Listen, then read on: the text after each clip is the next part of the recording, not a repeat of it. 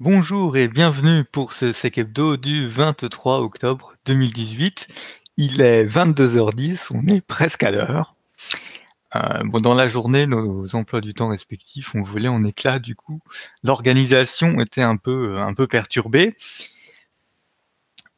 Aujourd'hui, on va parler euh, un peu d'une newsletter, euh, celle de Morgan, hein, de la Kindred Newsletter, des recos de l'ANSI sur le télétravail et la mobilité, de Triton, de libSSH, de jQuery, de Crash Override, tout ça avec Mi. Bonjour. Tout à fait, bonsoir.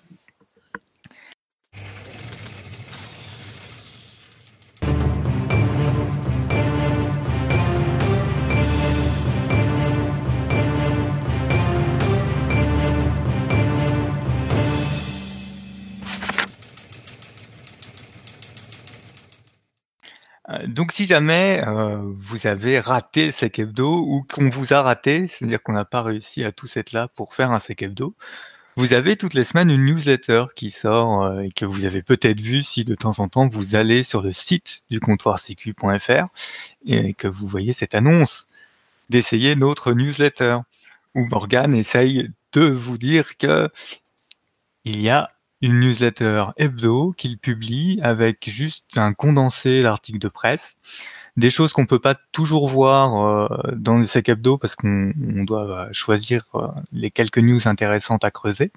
Donc vous avez les faits importants, les petits faits en lien, et puis dans le more news généralement d'autres choses potentiellement intéressantes, articles à lire et à suivre sur sur la sécu notamment euh, cette semaine, vous pouvez voir que vous avez 301 vulnérabilités dans les produits Oracle. Et ça peut être intéressant de le regarder. Donc ça, ça sort même quand il n'y a pas de sec hebdo. Donc n'hésitez pas à vous abonner euh, si vous voulez recevoir ça par mail ou à le consulter. Généralement, on a toujours quelqu'un qui pense à le poster dans Diez News sur le Discord du comptoir. En général, si Sloom, effectivement, ouais. Alors, je vais vous faire un retour sur euh, une reco de l'ANSI qui a été publiée, euh, si je me souviens bien, la semaine dernière. Hop, je reprends mes notes qui ont disparu. Le 17 octobre, euh, qui est la recommandation sur le nomadisme numérique, donc en gros sur le télétravail et sur les situations de mobilité. C'est une recommandation qui s'adresse à toutes les entreprises et pas à un secteur réglementé particulier.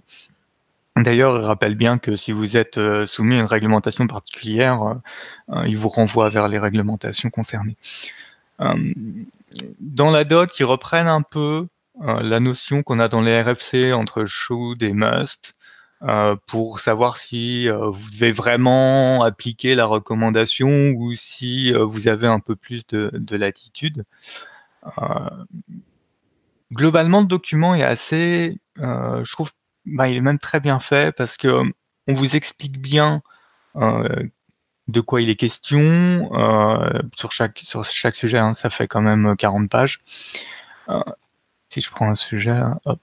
de quoi il est question, il y a des points d'attention pour éviter des pièges il y a des schémas d'architecture et donc il y a une double lecture qui est possible. Vous pouvez avoir une lecture RSSI euh, assez haut niveau, comprendre un peu les principes. Vous pouvez aussi passer ça euh, à vos équipes techniques qui vont aussi trouver leur compte. Alors je vais pas parcourir tout, hein, c'est euh, assez long. Je vais simplement reprendre des éléments euh, qui m'ont paru intéressants. Euh, il y a une, euh, ça commence quand même euh, en, vous disant bon, il y a deux choses. Hein. D'abord, faut gérer vos assets.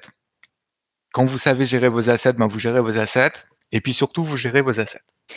Euh, parce que tant que vous savez pas ce que vous avez à protéger, vous n'arriverez pas à les protéger. Donc il y a gérer les devices, il y a gérer les services, et puis faire une distinction entre les services qui sont accessibles quand vous êtes sur le réseau interne de l'entreprise et les services que vous allez rendre accessibles en situation de nomadisme. Donc il y, a des, SI sur lesquels vous ne voudrez pas tout exposer. Et puis surtout, ben, vous gérez vos identités. Donc euh, les entrées, les mutations, les départs, mais surtout les mutations. Euh, Quelqu'un qui est en nomadisme pourrait ne plus avoir besoin euh, de l'être et il faudrait bien évidemment fermer les accès. C'est peut-être des, portes ouvertes, hein, mais en fait, c'est tellement dur que ça fait toujours du bien de le rappeler. Gérer les assets, gérer les identités, c'est du processus et c'est super compliqué. Euh, J'ai trouvé quelques recommandations qui, euh, pour moi, me paraissent assez improbables. Quand je lis la R4, euh, qui est les utilisateurs doivent suivre des formations à la sécurité numérique, ils doivent maîtriser. Donc quand on dit doit, hein, c'est must, hein, c'est pas le shoot des RFC, c'est doivent. Ils doivent maîtriser parfaitement les outils, connaître les risques et les comportements à adopter en fonction de leur lieu de travail et des circonstances. Euh, c'est bien, il faut sensibiliser après euh, que nos utilisateurs, on arrive à les amener un jour à la connaissance parfaite de leurs outils et de ce qu'ils doivent faire. Euh, l'objectif me paraît très très ambitieux. Euh, il y a la R14 qui est la quarantaine des postes non conformes, c'est-à-dire pas de connexion au réseau, donc en l'occurrence pas de connexion nomade au réseau si le poste n'est pas à jour de ses pages de sécurité, etc. Mais en même temps, le document explique qu'il n'y a pas de solution miracle pour réussir à savoir si le poste est conforme et le connecter. Euh, donc c'est ce que je trouve intéressant dans le document, c'est qu'on nous dit bon, faudrait faire ça, mais en même temps, c'est assez réaliste pour dire bon, euh, aujourd'hui, les techniques qui vous permettent de faire ça, bah, il n'y a pas grand-chose. Vous pouvez essayer de creuser dans cette direction-là. Euh, et aussi, ça couvre euh, système Windows et système Linux. Vous avez aussi des recommandations si vous êtes en environnement Linux. et dans les autres trucs improbables que, j'ai noté, il y a la R18, bloquer le split tunneling. Euh, le split euh, tunneling, l'idée c'est que quand vous montez votre VPN, vous ne permettez plus au device de euh, d'accéder à son réseau local. Tout remonte. Ah bah là, ça, va me charger la 17 et un 18. Voilà. Donc vous pouvez plus accéder par exemple à vos imprimantes du réseau local. Hein. Si vous êtes chez vous, vous êtes en télétravail, vous montez votre VPN, bon bah, l'impression sur votre imprimante locale, c'est mort. Donc il y a des choses qui me paraissent un peu compliquées, qui correspondent certainement à des situations où il y a des vraiment de forts enjeux de confidentialité. Euh, le raisonnement est intéressant, l'argumentation est intéressante après, dans la, vraie vie des entreprises entre guillemets normales, je pense que ça va être, euh, il y a des recours qui sont un peu compliqués euh, à mettre en œuvre. Par contre, il y a des choses que j'attendais pas, euh, qui sont, qui montrent aussi l'expérience que commence à, bien avoir l'ANSI sur la réalité des SI d'entreprise. il y a tout un pavé qui insiste sur le fait qu'un device mobile est un device qui ne peut pas être partagé entre plusieurs utilisateurs. Moi, ce serait une très mauvaise idée. Euh, c'est vrai que hmm, il y a quand même pas mal, enfin, on a différents cas où on se prête du matériel et donc les données euh, susceptibles d'être volées en cas de vol du matériel ou d'être divulguées euh, sont, partent aussi quoi, avec le matériel. On a plus de difficultés à gérer sur les postes nomades partagés, euh, l'effacement et la gestion de droits. Mais le fait qu'il y ait une recommandation là-dessus montre qu'il y a une réalité quand même sur le terrain qui fait qu'il euh, faut faire attention avec les, les devices partagés. On a toute une séquence euh, sur tout ce qui est Secure Boot qui explique Secure Boot et les limites de Secure Boot, les attaques contre Secure Boot. Euh, c'est pareil, je trouve l'argumentaire est bien fait. Euh, vous dites ce que vous devriez faire. Il y a hum, sur les menaces USB, pareil, on vous explique ce qu'on sait faire aujourd'hui, hein, les clés USB qui simulent des claviers, donc injectent des commandes, celles qui font de l'interception réseau, euh, celle qui n'oublie pas de euh, se présenter avec un vendor ID qui fait que si vous avez mis un filtre pour dire euh, il y a que telle clé de tel vendeur que je peux connecter sur mon parc, bon ben il se, sera connecté quand même, donc ça vous donne les limites des restrictions. autre chose que moi j'avais pas en tête, c'était les scellés sur le matériel. C'est vrai que je m'étais pas dit que j'allais coller des autocollants pour vérifier si quelqu'un avait ouvert mon PC. Euh, donc il y a des choses comme ça. qui permettent de voir si dans votre charte informatique, dans vos pratiques, vous avez bien pensé à tout, s'il y a des choses à côté desquelles vous êtes passé. Et il y a quand même un gros contenu sur l'architecture VPN parce qu'on parle de situation de nomadisme, on vous explique rapidement que de toute manière, vous ne pouvez pas estimer le niveau de confiance que vous avez dans l'environnement euh, dans lequel l'utilisateur se connecte. Euh, un utilisateur qui est connecté chez lui, c'est pas forcément euh, un environnement de confiance. A fortiori, quand il est connecté depuis un lieu public ou depuis un espace de travail partagé, c'est pas non plus un lieu de confiance. Et donc ils vous disent le VPN c'est bien, mais attention si vous êtes sujet à une attaque DNS, on pourrait très bien essayer de faire monter le VPN sur euh, le mauvais endroit pour piéger votre device. Euh, et donc il y a une explication là encore qui est assez euh, qui est assez bien expliquée. Ils vous disent bon, l'idéal ce serait de pouvoir pousser une IP dans la conf, comme ça il n'y a pas de résolution DNS et vous êtes sûr que votre équipement va monter son VPN chez vous. Après, il vous explique tout ce qu'il faudrait faire si vous voulez un DNS sécurisé, c'est-à-dire que comme si vous voulez utiliser DNSSEC, DNSSEC c'est que entre les serveurs, donc faudrait avoir un serveur DNS sur chaque client. On voit déjà qu'en termes de gestion de parc, ça va être absolument une horreur. Euh, donc c'est nuancé, vous pouvez piocher selon le contexte dans lequel vous êtes de bonnes idées de, choses à mettre en place. Autre chose pour les, pour les PC, pour les, euh, pour les portables, euh, ce qu'ils disent, c'est qu'aujourd'hui, ce qu'on fait, alors je sais plus comment ils l'ont appelé en français, euh, c'est toujours intéressant de voir les termes en français. Hein. Euh, Automatique permanent, ouais. Moi, je l'ai pas noté C'est quoi ton terme en anglais? Je l'ai pas noté. C'est, euh, j'ai plus le terme en anglais en tête. Quand tu as ton client VPN, il va détecter en faisant une résolution de nom sur un nom qui est résolu qu'en interne, s'il est sur le LAN ou s'il est en situation de mobilité. Euh, donc, par rapport, par rapport l'acronyme en anglais, je pourrais pas t'aider là. par rapport à ça, euh, ils vous disent que euh, le plus simple, si on veut éviter, pareil, des, attaques qui vont simplement répondre au nom pour faire croire au device qu'il est en local et donc euh, pouvoir derrière tenter de l'attaquer parce qu'il ne va pas monter son VPN. Ils disent mettez un relais VPN externe et un relais VPN interne, enfin un boîtier VPN interne. Ce qui fait que en fait vos portables montent toujours le VPN et donc du coup euh, vous êtes sûr qu'ils vont passer derrière par, euh, vos points de, connexion, de contrôle, et que vous savez ce qui se connecte chez vous? Alors, euh, quand je vois ça, je me dis, ouais, alors que question prix, euh, une session VPN, ça coûte cher. Hein. Enfin, moi, en tout cas, c'est mon expérience.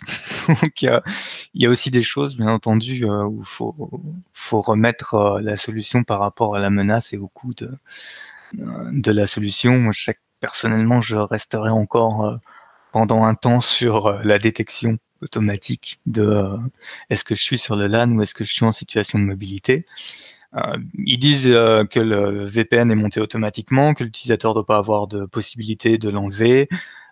c'est pareil pour votre ferme de filtrage. Si vous avez une ferme de filtrage, je sais que j'ai des agents que je déploie sur les PC. quand vous êtes en situation de mobilité, vous êtes quand même tout votre flux Internet.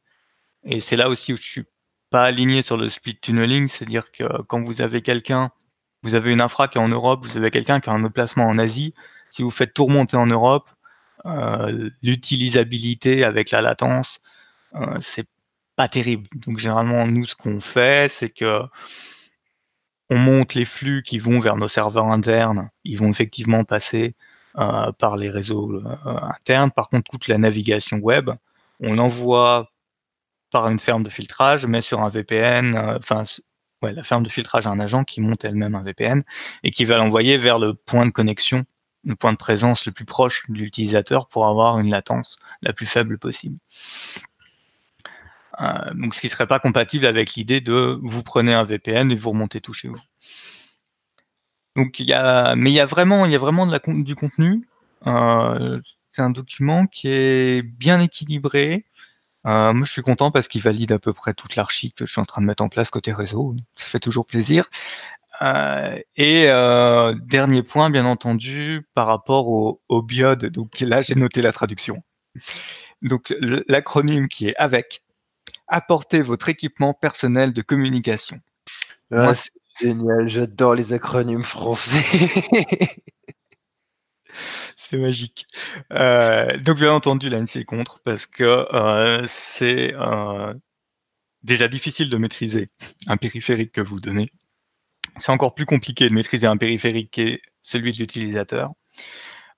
Et en même temps, il tacle les conteneurs, hein, toutes les technologies de conteneurs. Donc, si vous utilisez des conteneurs, je vous invite à lire l'argumentaire qui explique pourquoi euh, les conteneurs c'est bien, mais ça se base quand même sur l'OS. Et si l'OS n'est pas protégé, ben ça vous sert pas à grand chose, etc. donc non, très bon document. J'ai je crois que je l'ai pas vu, je l'ai vu passer sur Twitter, puis après j'ai pas eu, pas vu beaucoup d'écho par rapport à ce document. Euh, donc je vous invite euh, à lire. Les liens seront dans la description, donc qui n'est pas sur YouTube, mais qui est sur le site du comptoir Sécu. Euh, mais belle publication qui, je trouve qu'on on sent que l'ANSI essaye de s'adresser à un public plus large. la double lecture technique et euh, simplement plus haut niveau RSSI euh, est très bien faite, je trouve. Après, on sera plus ou moins en mesure euh, d'appliquer les, recommandations. Et par endroit, vous avez deux recommandations, une recommandation forte, puis la recommandation si vous voulez faire un truc un peu moins bien, mais quand même faire quelque chose. Voilà. Mi, je te laisse nous revenir sur Triton, c'est ça? Euh, oui, alors je voulais pas commencer par Triton, mais. Euh, ah, tu veux commencer par d'autres? On peut changer. Hein. On est très souple au comptoir. Euh. Bon, on est deux, c'est bon, on va, faire souple. Crash Override alors. Alors, Mi était en vacances.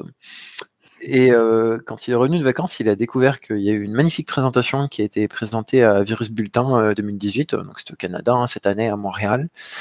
Et donc, ça a été fait par euh, Dragos. Et le présentateur est euh, aussi euh, la personne qui recherche sur les APT chez Dragos et spécialement sur l'ICS Joslovic, a présenté l'anatomie de l'attaque Crash Override. Alors, pour rappel et pour faire un petit, un petit point sur les attaques ICS, donc Crash Override est on va dire, euh, vue comme la première à avoir euh, touché ce type d'équipement euh, qui s'appelle les SIS, donc Safety Industrial System. Louis me corrigera si je me suis trompé, mais je pense que c'est ça. Et la deuxième attaque, qui est la plus récente, on en parlera après, c'est celle de Triton ou Trisis ou Triconex selon la, nomination.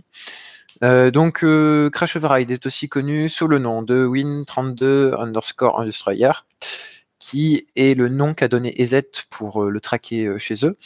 Le nom de Crash Override est le nom interne qui a été donné par Dragos.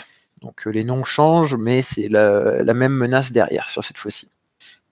À ne pas confondre avec Triton, qui est une autre menace. Euh, donc je veux bien que tu reviennes sur euh, la slide où il y avait euh, le problème de Unergo pour qu'on remette un peu en question ce que c'était quand même. C'est mmh, là. Donc l'event Crash Override, ça s'est passé en fait le 17 décembre 2016. Donc Unergo et qui est une sous-station pour l'énergie je veux bien que tu remettes parce que je. Ah, tu dis en même temps, excuse-moi. Je... en même temps aussi. Je zoome sur l'image. Euh, donc, euh, il y a eu euh, une attaque dessus et il y a eu une grosse, grosse perte d'électricité sur pas mal de de personnes en Ukraine. Alors je sais plus les millions, j'avais mis ça dans ma slide sur WannaCry NotPetya, parce que j'ai parlé aussi de des crashs de ce type-là. Euh, donc euh, il y avait pas mal de gens et donc là elle a duré euh, que 30 minutes. Bon après ça, ça a commencé à revenir, hein. c'est pas en 30 minutes tout n'a pas été remis. Mais il faut savoir que vers cette date-là, il y a une date d'indépendance de l'Ukraine ou une fête ukrainienne qui est très importante. Et il y a souvent des attaques vers, vers ces, ces dates-là. Donc euh, au mois de, décembre 2015, il y avait eu la grosse attaque qui est connue sous euh, le premier euh, Black Energy. Et donc, suite à ça, bah, ils ont commencé un peu à regarder. En 2017, il n'y a pas eu de grosses attaques. Enfin, du moins, ça n'a pas été bien publié au niveau de décembre. Donc, on verra cette année en 2018. Hein, ça approche bientôt. donc, tu peux descendre après, je veux bien.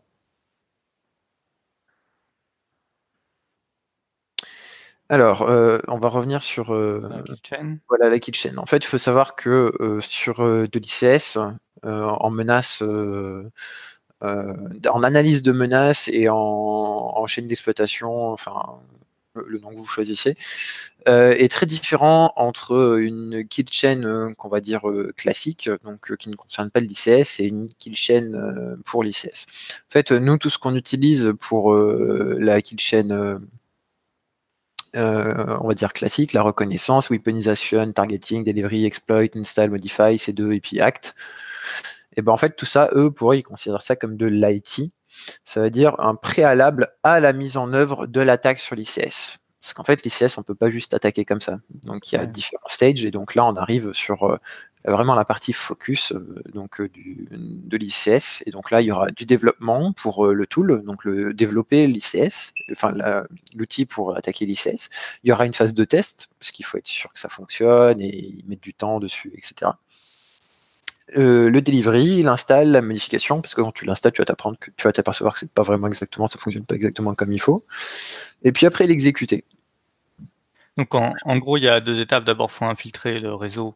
Euh, qui En fait, il faut que tu, tu sois dans le réseau et que tu sois déjà en fait. Euh, il faut que tu aies une posture où tu es déjà, tu on le réseau déjà, sans honner l'ICS. C'est ça. Et après, tu vas aller vers l'ICS et même dans tes tests de l'ICS de mémoire, tu as toute une, enfin dans le développement, euh, tu as toute une partie que tu vas tenter de rejouer sur une maquette que tu as toi, si tu as, si as pu acquérir les, les infos sur la on va, on va développer sur euh, Triton euh, après la partie développement parce que il y, a, y, a, des parties intéressantes qui ont été releases aujourd'hui. Alors du coup, je te laisse descendre en dessous. Voilà, on parlait de l'Ukraine de, donc en 2015. Donc c'était la même chose. Hein. Bon, cette fois-ci, c'était différent et l'attaque avait été manuelle.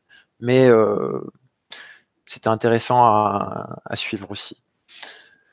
Euh, donc moi, le truc qui m'a bien intéressé euh, spécialement, alors euh, ce sera pas forcément, je sais plus si c'est dans les slides ou si c'est dans le, papier final. Hein. Enfin moi je crois que je l'ai lu dans le papier final. par rapport à ça, ce qui était intéressant d'apprendre surtout sur Crash Override, c'est qu'on a évité quelque chose en fait de plus important que ce qu'on pensait au début. ce qu'a révélé le mec de Dragos, c'est qu'en fait il y avait aussi une volonté euh, de pouvoir euh, empêcher euh, les personnes qui travaillent derrière de se reconnecter au système Siemens Cyprotech avec une vulnérabilité 2015 ou 2014, je ne sais plus exactement de tête. Et cette vulnérabilité, en fait, ils ont mal implémenté dans leur code le fait de pouvoir exploiter cette vulnérabilité. Donc, ils avaient une récupération d'IP. Et après, il fallait faire une conversion pour l'exploit. Et en fait, dans la conversion, ils se sont plantés. Donc, si vous lui donniez 192, 168, 0,3 en entrée, et bah, ça se finissait avec 3.0.168.192. Et du coup, ça ne marchait pas à l'attaque. Mmh. Donc, euh, le module de wipe qui était censé être mis en œuvre et euh, pour euh, non le module de DOS qui était censé être mis en œuvre après l'attaque durant le enfin ce qu'ils ont enfin, estimé euh, c'est qu'il y avait un module de DOS qui était censé entrer euh, à partir du moment où les gens essaieraient de euh, travailler dessus et de, de pouvoir les empêcher en fait de travailler donc pour que ça dure plus longtemps ou alors pour les empêcher de manière vraiment très forte de pouvoir retravailler dessus et donc nécessiter peut-être que Siemens ramène tout du nouvel matériel pour réinstaller etc je sais pas exactement mais en tout cas, il y avait une volonté vraiment de nuire et euh, sur cette partie, due à une mauvaise implémentation de conversion de bytes, et eh ben, ils ont échappé à ça aussi. C'était quelque chose d'intéressant. Il y a aussi euh, euh, bah, ce qui est encore intéressant, mais bon, je m'en doutais un peu, hein, c'est comment ils sont rentrés. Hein. c'est donc euh, du spear phishing, mais bon, c'est à l'époque, on avait déjà un petit doute dessus. Donc, euh, spear phishing, ils ont récupéré les crédentiels, ils se sont amusés dans le réseau à peu près six mois, et puis ils ont commencé à travailler sur le développement de l'ICS durant un an à peu près, si je dis pas de bêtises.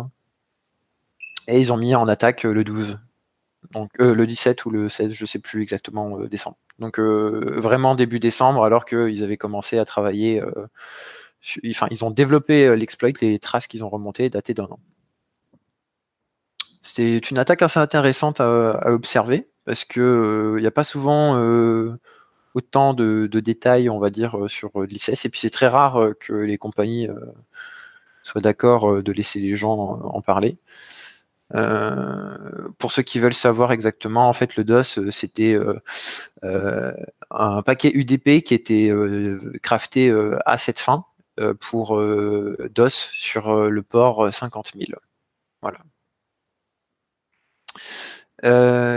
et le target, enfin le système target, c'était bien Siemens C-Protect et c'est un équipement SIS. Et la vulnérabilité exacte, c'est la CVE 2015-53-74.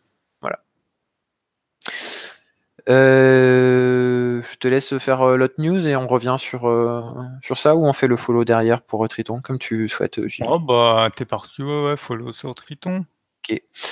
Alors sur Triton, bah, du coup cette fois-ci c'est très très récent, hein, on est le 23 et c'est sorti le 23, voilà. Euh, donc euh, c'est une attribution. Euh, une attribution pour l'intrusion Triton, donc Triton qui était l'attaque sur les SIS qui a concerné bah, encore une fois l'Ukraine, hein, sinon c'est pas drôle. et là, cette fois-ci, FireEye a fait une attribution publique. Hein. Donc, il y a un post sur leur threat research qui s'appelle Triton attribution de point Russian Government on Lab. Bon, après, il y a tout le nom de, de l'article, mais Là, cette fois-ci, en fait, euh, ils disent qu'ils font une attribution avec une haute confidence. Donc, euh, on considère ça comme une attribution, euh, comment dire, avec une très forte confidence. Enfin, oui, je cherche le, mot français. avec une analyse, avec une forte probabilité, voilà, merci, je cherchais. Avec une forte probabilité, enfin, des forts éléments qui leur laissent à penser dire ça. Donc, euh, ce qu'ils ont trouvé, et pour le, linker, donc ils ont trouvé plusieurs éléments. Euh, bah, on va commencer bien sûr par le timestamp. Hein. Donc, euh, donc l'UTC c'est toujours plus 3. Donc pour ceux qui ne connaissent pas, l'UTC plus 3, ça correspond au créneau horaire de la Russie, au fuseau horaire de la Russie. Il y a une adresse IP qui a été utilisée. Euh, lors du développement et euh, de la recherche, etc., pour les cibles sur Triton. Euh, cette adresse IP appartient et enfin appartient et dans le réseau qui appartient au, CNIHM qui est, je vais vous donner le nom, alors c'est le Central Scientific Research Institute of Chemistry and Mechanics. Et le CNIHM, c'est le petit nom en russe traduit en anglais. Enfin, en caractère latin. Latin, je vais chercher, merci, et pas en cyrillique. donc il y a ça. Il y a aussi le fait que il pense que ce laboratoire est suffisamment pointu et connu pour avoir abrité d'autres programmes de l'armée russe euh, et puis il y a aussi euh, tout un comment dire toute une, une, grille en fait de fichiers qui est, qui est très intéressante hein, où ils montrent en fait quand ils ont créé euh, les fichiers. Et donc en fait on voit que sur le fuseau horaire il y a avant 7 heures du matin sur le local time de Moscou il n'y a eu qu'un fichier qui a été créé avant une fois. Et après à peu près tout est concentré sur du fichier jusqu'à 14 euh, euh, jusqu'à 7h. Alors du coup, euh, 10 AM, non 6 PM. Donc c'est 10h du matin. 10h du matin, 7h en, en, US. 10h du matin, du coup, pour avant 10h du matin, il n'y a eu qu'un fichier qui a été créé. Et après 18h, il y a eu des fois des fichiers qui ont été créés, mais ça ressemble à des prolongements de journée pour des gens. Il n'y a pas eu de, de, de, tentative de vouloir faire passer, je pense, pour un autre pays ou autre par rapport à ça. Du moins, la, création de fichiers, hein, j'entends, parce qu'il y a eu une tentative de masquer. En fait, ils ont trouvé des fichiers. Un fichier qui, en fait, qui au début s'appelait de manière russe. Hein. Je, je, lis pas le russe, donc je sais pas comment on peut le prononcer. Et derrière, il montre en fait que ce même fichier a été renommé et cette fois-ci, on lui a modifié ses métadatas pour mettre des métadatas en anglais. Et donc, il, ils voient ça comme une modification et une tentative de faire passer ça pour quelque chose d'autre. Il y a aussi beaucoup d'éléments, mais alors là, on va plus rentrer dans des éléments un peu techniques. donc, un PDB PAF hein, qui contenait ce qu'ils appellent un handle, donc le nom d'utilisateur de la personne. Donc avec ce nom d'utilisateur, bah, ils ont pu trouver que ce mec il avait été crédité pour de la vulnerability research sur la version de Hacker Magazine hein, en russe. il est aussi connu pour avoir été un professeur à ce centre-là. Et il est aussi connu pour avoir posté des photos récemment sur Runet. Hein. non, c'est non, c'est pas Runet, c'est le réseau russe français Vcontact, Vcontact récemment d'avoir posté des photos sur Vcontact pour s'être localisé à côté de Moscou sur ces photos-là. Euh, donc euh, sur l'IP, euh, pour revenir sur l'IP, donc il y a eu des recherches qui ont été faites sur du SIS à partir de cette IP. Donc je ne sais pas comment ils ont récupéré ces, informations, mais ça pourrait être intéressant de savoir est-ce que c'est un ISP russe qui a collaboré ou, ils ont stocké des informations à un moment, ils ont réussi à les, récupérer. C'est assez intéressant. Et il y a aussi eu des, des scans à partir de cette, adresse, etc. Et euh, notamment, euh, je l'avais tout à l'heure, ils ont aussi euh, vu à partir de cette IP en fait de la submission sur Virus Total et donc, bah, ils ont commencé à regarder. En fait, ces fichiers ont été soumis via Virus Total pour plusieurs fois. Donc, une première version qui était détectée avec un certain nombre, et puis après, ensuite, ils ont soumis une deuxième version qui était moins détectée, etc. Et la fois où ça a été vraiment peu détecté, ça a été balancé en fait dans la semaine derrière sur l'environnement qui était ciblé. Donc, il y a vraiment une volonté aussi de de faire en sorte qu'il euh, y ait un court temps entre le moment où il valide la solution et le moment où il la weaponize sur euh, la target. Euh, ils font quand même des validations sur virus total. Oui. C'est ce qui m'a fait étonner aussi, tu vois, je me disais qu'ils allaient peut-être utiliser un cave ou quelque chose comme ça, mais les Russes, ils passent pas par les caves. Hmm. Moi aussi, j'étais étonné après, euh, euh, peut-être que euh, cette personne-là a eu le projet en fait et elle a, elle n'était pas au, enfin on l'a, on l'a pas formé pour ça. Enfin. Oui, oui, dans le cas. Autre chose qui était très intéressant, et bon là ça fait encore écho à FireEye, ils avaient fait un papier dessus sur WMI Implant, hein, comme quoi ils ont utilisé une version qui était publique mais ils l'ont modifié un petit peu pour pas qu'elle soit euh, retrouvée euh, en tant que telle par euh, les AV. Et ça a été modifié un tout petit peu en fait, juste pour échapper à la détection des AV. Il y a aussi des patterns sur UTC 3 sur les modifications des fichiers, ils ont trouvé, donc quand ça a été fait, etc.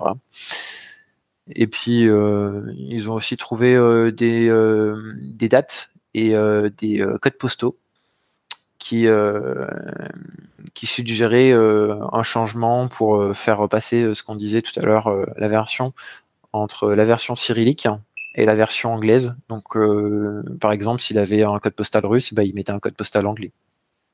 Mmh. Afin de masquer l'origine. Euh, pourquoi ils pensent que c'est euh, c'est euh, ce laboratoire? Donc on en a parlé un petit peu avant, mais en fait c'est un laboratoire qui est connu officiellement pour collaborer avec le gouvernement russe et notamment des services russes. Et c'est surtout un laboratoire qui est connu pour avoir fait d'autres projets d'armes et notamment des technologies euh, physique, comme d'autres armes, que ce soit de matériel technologique euh, ou alors euh, de l'artillerie, comme on en connaît différentes. Et ils ont le, savoir nécessaire, selon, selon FireEye, pour avoir une personne. Et pourquoi la primary alternative explanation unlikely? Ils essaient en fait de défoncer leur, leur propre conclusion Et euh, bon, c'est quand même euh, court hein, pour défoncer des conclusions qu'ils ont fait en une page, ils mettent quatre lignes, donc euh, voilà. Mais bon, c'est quand même intéressant de voir qu'ils ont quand même essayé de défoncer leurs conclusions. Et ce qui est assez intéressant sur ça, c'est qu'ils disent que même si c'était quelqu'un et qu'il l'avait fait de son propre chef et sans avertir le gouvernement, etc., et que c'est pas lié au gouvernement, c'est quand même assez compliqué parce que le mec, il a quand même fait beaucoup de recherches et euh, d'activités malicieuses et euh, que ça aurait dû être détecté euh, par l'université, le laboratoire sur lequel il travaillait. Et enfin, que si c'était une personne, il fallait quand même avoir un minimum de savoir et qui avait eu quand même un développement très très spécialisé et donc c'était assez particulier comme développement malveillant. Voilà. Bon, ça va, mm. c'est pas très compliqué comme euh, c'est comme contre-analyse, mais enfin. Ouais, après en, filigrane, on sent quand même une implication des services de renseignement. Hein. Euh, voilà, on va dire. Quand, tu quand tu suis, euh, quand tu regardes un peu ce qu'ils disent sur la qualification du, des capacités du CNIHM à détecter tu vois, c'est pas dit dans la phrase, mais ça veut dire qu'ils savent que c'est un endroit où il y a des mesures de sécurité qui font que quelqu'un n'aurait pas pu le faire sans que ça se voit. Euh, ce que j'aime beaucoup, c'est comment ils savent. Voilà, les services de renseignement sont quelque part derrière quand même dans, l'analyse. Hein. Bon après, on va pas se mentir non plus. Enfin, c'est, ça fait partie des boîtes où ils sont connus pour avoir des liens euh, très étroits avec les services euh, américains. Après, c'est pas les seuls, hein, mais bon, voilà. Et euh, pour l'instant, hein, je regardais tout à l'heure, mais euh, j'ai pas vu ni le DHS, euh, ni une autre entité US du renseignement ou même diplomatique qui a fait un follow-back sur l'attribution publique de FireEye. Parce que au début, tu vois, je me disais c'était peut-être un poste pour soutenir une attribution publique, mais en fait, enfin une attribution publique gouvernementale, mais non, c'est juste FireEye. Ce qui est différent d'une application, d'une euh, attribution publique américaine euh, que j'entends par l'administration américaine. Voilà. Hmm. Et ça sera tout pour euh, ça, sauf si tu as des questions. Non, non, non, c'est clair. On, revient encore à la Russie. c'est dommage, on parle plus beaucoup de la Chine. mais, bon, ça reviendra. On peut en parler de la Chine. Il y a eu, euh, il y a une news qui est sortie. Alors, je sais pas comment la, la Figaro s'est procuré une note de la DGSI en interne, mais euh, ils ont récupéré euh, une note qui explique comment les services chinois fonctionnent pour repérer les gens, etc. Bon, après, en soi, bon, elle était interne, mais elle était pas ouf confidentielle. Hein. Enfin, on sait que les jeunes cadres, ils sont bien ciblés. Dès qu'ils mettent sur leur LinkedIn qu'ils travaillent pour des entreprises avec des intérêts financiers ou stratégiques ou technologiques. Euh, enfin, faut pas non plus fleurer. Hein. Puis on sait que la Chine, elle marche comme ça. Ce qui peut être intéressant pour les gens qui savent pas, c'est qu'ils utilisent une espèce de technique de pied dans la porte un peu dégueulasse, où euh, en gros, euh, il va y avoir un engagement du côté chinois où ils vont vous faire venir sur des académies, vous faire faire des discours devant des universités, etc.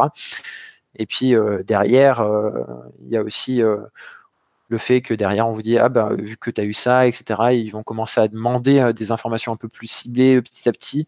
Et quand ils vont vraiment vous demander quelque chose de sensible ben, vous avez soit deux solutions euh, devant les gens. Enfin les gens n'osent pas trop parce que ils se sentent engagés du fait qu'ils ont accepté des petites choses avant bon ça c'est un peu plus de la psychologie que que, de la sécurité en elle-même mais l'idée c'est qu'ils vont donner de l'information parce qu'ils ont eu un engagement avant et donc, euh, c'était intéressant à lire, honnêtement, comme, comme truc. Bon, après, on n'apprend pas non plus, des grandes choses, quoi. Si, voilà, si. voilà, il y a. Se savent, quoi. La Chine fait. Euh, vous fait venir. La Chine, c'est assez simple. D'abord, ils vous font venir chez eux. Et euh, après, ils travaillent avec vous. Ou. Ou ils vous forcent à travailler avec vous, selon les, les leviers qu'ils peuvent trouver sur vous. Mais oui. Bon, après, hein, on vous rappelle quand même, parce qu'on va faire les deux côtés. Si jamais ça vous arrive, vous avez des gens à la DGSI, à la DGSE, enfin à la DCRI et à la DGSE, qui euh, sont là aussi pour faire du contre-espionnage, et donc euh, ils seront très heureux de savoir que vous avez été contacté avant que vous fassiez des bêtises. C'est ça, puis il faut, il faut se dire que même si vous avez fait des bêtises ou, ou autre, euh, il y aura plus intérêt en fait, ils seront contents d'avoir l'information que ça a été fait et, ça peut leur permettre de retracer des chemins, etc. Enfin, stratégiquement parlant, euh, la fuite est, enfin, peut être problématique, mais ne pas savoir est plus problématique parce que ça peut engendrer d'autres problèmes derrière. On va dire ça comme ça. Donc, si jamais vous avez besoin de trouver quelqu'un dans ce genre d'entreprise, allez voir le service juridique. C'est généralement eux qui ont les contacts euh, les plus utiles. C'est ça. Euh, alors moi, je vais revenir à des trucs un peu plus terre à terre, euh, pas trop récents, mais il faut quand même qu'on en parle. c'est la vulne sur la libSSH, euh, libSSH 06 en ebauve. Euh, qui est assez sympa, moi, je trouve. Hein. Euh, donc, donc euh, pour essayer de resituer la libSSH, vous pouvez l'utiliser pour faire des connexions SSH, générer des clés, faire un serveur SSH, voilà. Donc après, c'est compilé, hein, c'est dans vos dépendances de projet. Et sur donc il y a deux versions, attention, hein, il y a libSSH et libSSH2, c'est pas la même chose, euh, c'est pas les mêmes lib, ça, ça couvre pas les mêmes langages. Si je me souviens bien, l'IBSH 2 c'est que du C. Et la libSSH ça couvre différents langages. Euh, bref, il y a une petite backdoor. Et je, elle est tellement simple que je trouve ça, je trouve ça extraordinaire. Euh, si vous envoyez le message SSH2 MSG user of success à la place de user of request, eh bien, euh, vous rentrez. Donc en gros, au lieu de frapper à la porte pour dire euh, est-ce que je peux rentrer, vous, baissez la poignée pour rentrer. Euh, c'est assez sympa. Bon, ça a été trouvé, donc le patch est dispo. Ce qui est un peu plus compliqué, c'est de vérifier si vous êtes euh, touché ou pas. Donc, il faut vérifier vos dépendances en termes de lib. oubliez pas qu'il y a des projets compilés avec des libs statiques.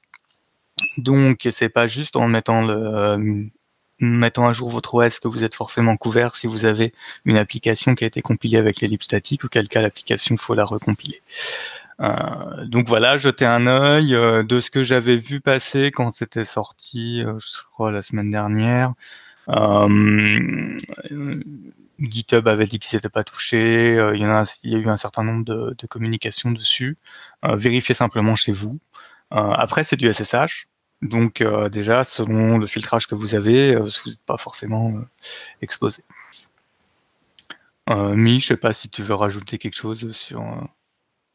Ah bah non, à part que ben c'est du libre. Du coup, les gens l'installent, ils l'utilisent en pièces, etc. Et qu'il y a plein de gens qui vont découvrir un jour qu'ils étaient vulnérables à l'UBSSH depuis des années parce que X avait installé ça dans, dans son produit et il n'avait pas mentionné dans les dans les licences ou dans le reste, etc. Enfin, mmh. moi, c'est, en fait, l'open source, c'est très bien, je suis d'accord. Mais ça veut dire que si vous mettez de l'open source, il faut. Euh, alors, je me passe du point de vue client final, hein, mais euh, ce serait bien que les distributeurs nous disent euh, toutes les choses qu'ils mettent en open source dedans, toutes les libs, etc. Comme ça, ça permet de pouvoir suivre, notamment dans la gestion de vulnérabilité, ce genre de problème-là. Et puis, si on se passe du côté fournisseur, je je sais pas s'il y a eu des actions comme quoi euh, ils utilisent du libre et des, clients ont porté plainte derrière sur ça parce qu'ils n'avaient pas, euh, etc. Enfin, je pense pas, mais bon. Moi, de mon point de vue utilisateur, ça serait ça plutôt. Je suis suis pas distributeur, donc je ne connais pas. Ok, donc voilà pour la CVE 2018 10933. Après, on passe à la CVE 2018 9206 qui est euh, beaucoup plus sympathique puisqu'il s'agit d'un arbitrary file upload. Euh, enfin, c'est pas tout à fait ça, c'est un peu compliqué. Euh, avec un plugin jQuery d'upload qui est utilisé, euh, je sais plus, il y a 1800 forks, euh, il est bien classé sur GitHub. Euh, je crois qu'il a même plus de forks que, le projet original. Voilà. Hein? C'est jQuery? Ouais, mais c'est un module de jQuery, ouais. Ah, euh, ce que j'ai noté là? C'est BlueImp. BlueImp jQuery, euh, donc qui a été énormément forqué, c'est bien. Euh, quel est le problème? C'est pas juste le JavaScript. En fait, c'est un problème que la sécurité a été déportée, au lieu d'être dans le plugin jQuery, elle a été mise côté Apache. Et qu'au moment où ils ont sorti le plugin, Apache a fait un changement de configuration par défaut. En version, j'ai noté là en version 2.3.9, qui fait qu'en fait, l'hypothèse que fait, j'essaye de traduire mes anglais en français, l'hypothèse que faisait euh, le plugin jQuery, euh, que Apache allait rendre les fichiers qui étaient uploadés uniquement téléchargeables et ne les exécuterait jamais, euh, est une hypothèse qui est devenue fausse quasiment au jour, de, au jour de la sortie du plugin.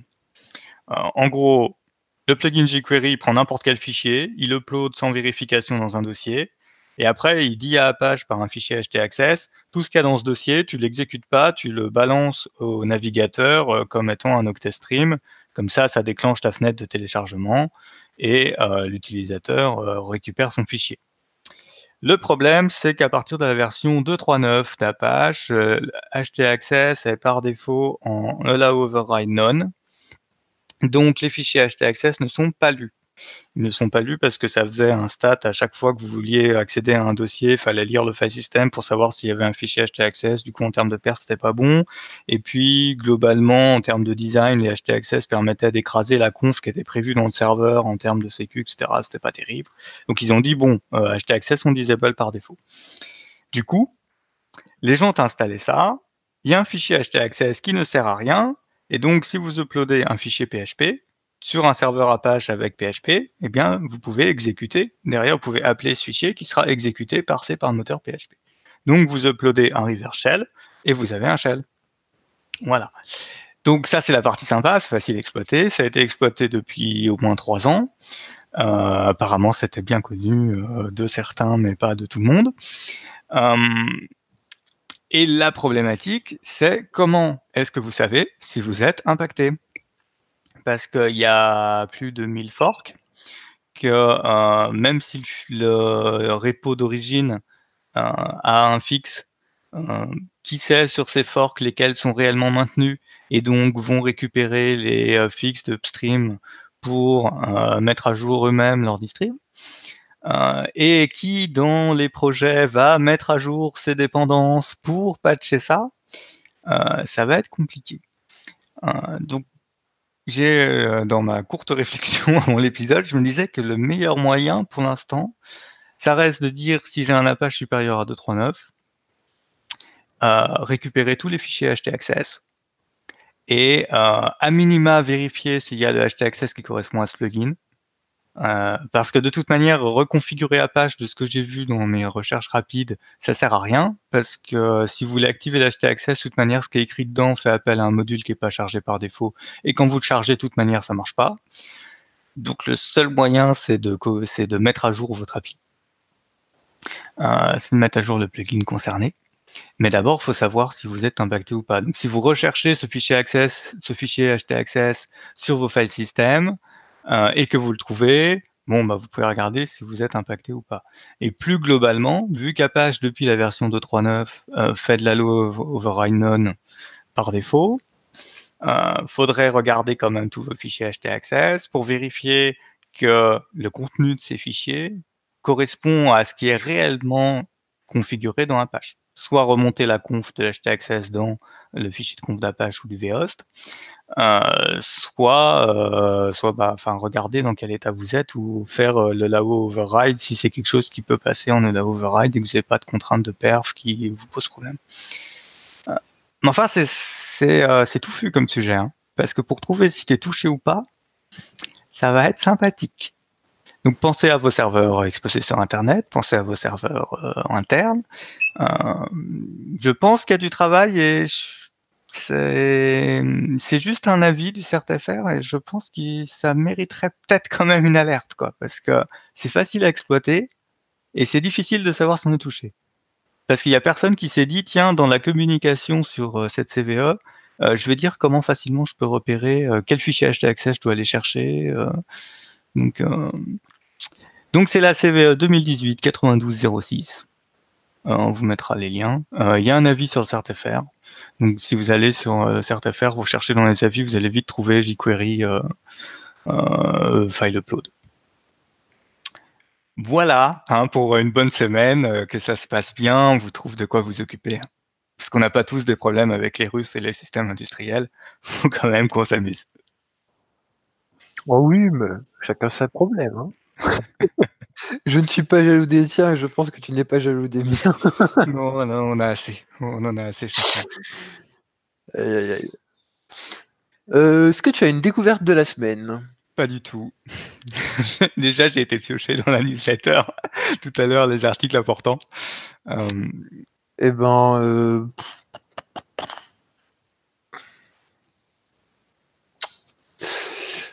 euh, c'est une bonne question.